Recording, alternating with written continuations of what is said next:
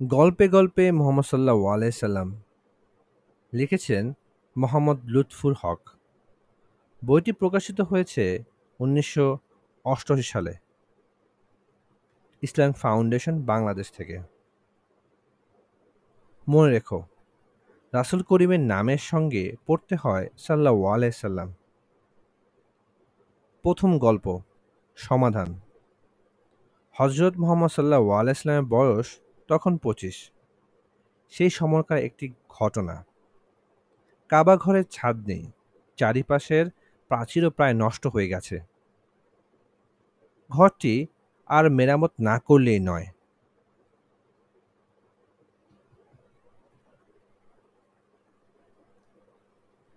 তাছাড়া কাবা ঘরের চারপাশটাও ঠিক না করলেই নয়। একটু বৃষ্টি হলেই পানি জমে যায়। চারিদিককার নোংরা চারিদিককার নোংরা আর আবর্জনা এসে জমা হয়। এক বিশ্রী অবস্থা হয় তখন।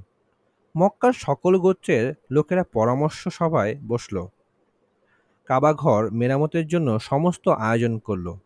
নিজেদের মধ্যে কাজ ভাগাভাগি করে নিল। অল্প সময়ের মধ্যে ঘর মেরামতের কাজও শেষ করে ফেলল।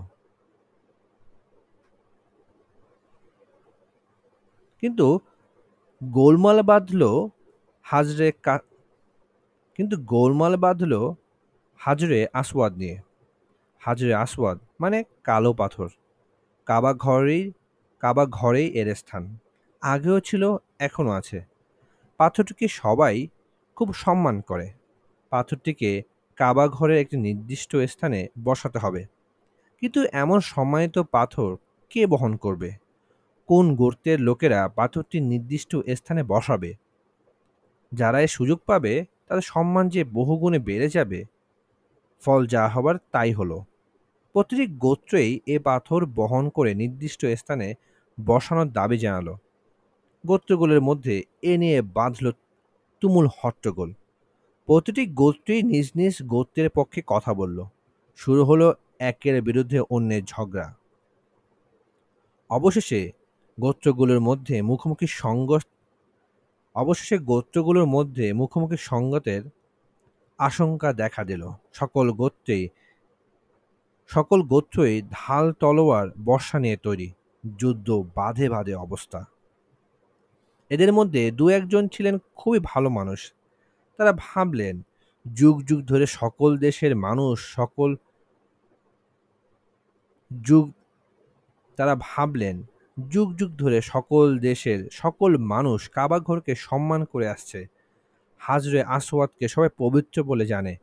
আর সেই হাজরে আসওয়াদকে নিয়েই মারামারি কাটাকাটি হবে? এ কেমন কথা? তারা গোত্রেরগুলোর, তারা গোত্রগুলোর মধ্যে একটি আপোষ রফার অনেক চেষ্টা করলেন, কিন্তু কিছুতে কিছু হলো না। কোনো গোত্রই তাদের দাবি ছাড়ে না। সব গোত্রের লোকেরাই উত্তেজিত, ঢাল তলোয়ার নিয়ে সবাই প্রস্তুত। এই বুঝি লড়াই শুরু হলো।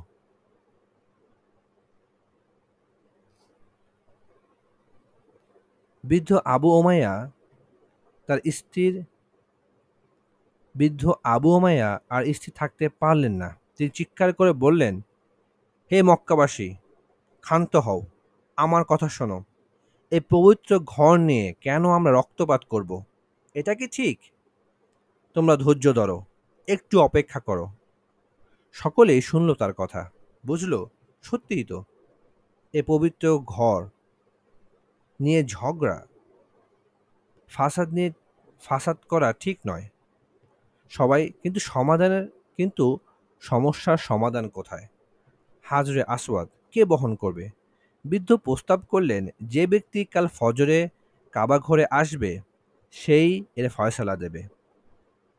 সে যে ফয়সালা দেবে, আমরা সকলেই তা মেনে নেব। সকলেই বৃদ্ধের প্রস্তাব রাজি হলো। পরের দিন সকাল। কাবার আগমনকারী প্রথম ব্যক্তির জন্য সবাই অধীর আগ্রহ অপেক্ষা করছে। প্রত্যেকের মনই তখন চিন্তা, কে আসবে? যে আসবে, সে কে? কেমন লোক হবে? কোন পক্ষে সে রায় দেবে? তারা ফায়সালা যদি সকলের পছন্দ না হয়, তাহলে? এমনি সময় সকলের এমন, এমনি সময় সকলেই একসঙ্গে চিৎকার করে উঠল। এই এই যে আলামিন আসছেন, আবদুল্লার পুত্র মোহাম্মদ আসছেন, আমরা নিশ্চয়ই তার ফয়সালা মেনে নেব। মোহাম্মদ সাল্লাহ আলাইসলাম কাবা ঘরের চত্বরে এসে হাজির হলেন। সকলেই তাকে ঘিরে ধরল। গোত্রের সর্দাররা তাকে সমস্ত ব্যাপার বুঝিয়ে বলল বলল, ঝগড়ার মীমাংসা করে দিতে হবে।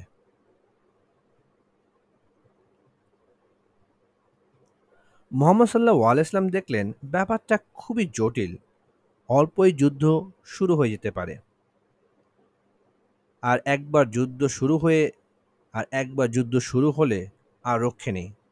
যুগ যুগ ধরে চলবে এই রক্তপাত। তাছাড়া হাজরে আসবাদ নিয়ে যুদ্ধ বাঁধবে, এটা তো ঠিক নয়।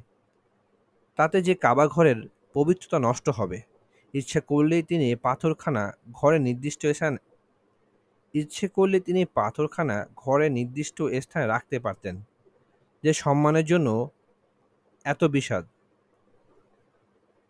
যে সম্মানের জন্য এত বিবাদ, সে সম্মানের সবটাই তিনি নিজ গ্রহণে সম্মানের, সেই সম্মানের সে সম্মানের সবটাই তিনি নিজে গ্রহণ করতে পারতেন। কিন্তু তিনি তা করলেন না। কেননা যশ, খ্যাতির কোনো লোভই তার ছিল না। তিনি চাইলেন সমস্যার সমাধান। তিনি বিবাদ, মীমাংসার পথ ঠিক করে ফেললেন। প্রতি গোত্র থেকে একজন করে প্রতিনিধি ডাকলেন। প্রতিনিধির, প্রতিনিধিদের নিয়ে তিনি হাজরে আসওয়াদের কাছে গেলেন। তারপর মেঝেতে একখানা চাদর বিছালেন। নিজ হাতের, নিজ হাতে পাথরখানা তুলে চাদরের উপর রাখলেন। গোত্রের সর্দাররা বললেন, গোত্রের সর্দারদের বললেন, আপনারা চাদরের এক এক প্রান্ত ধরুন।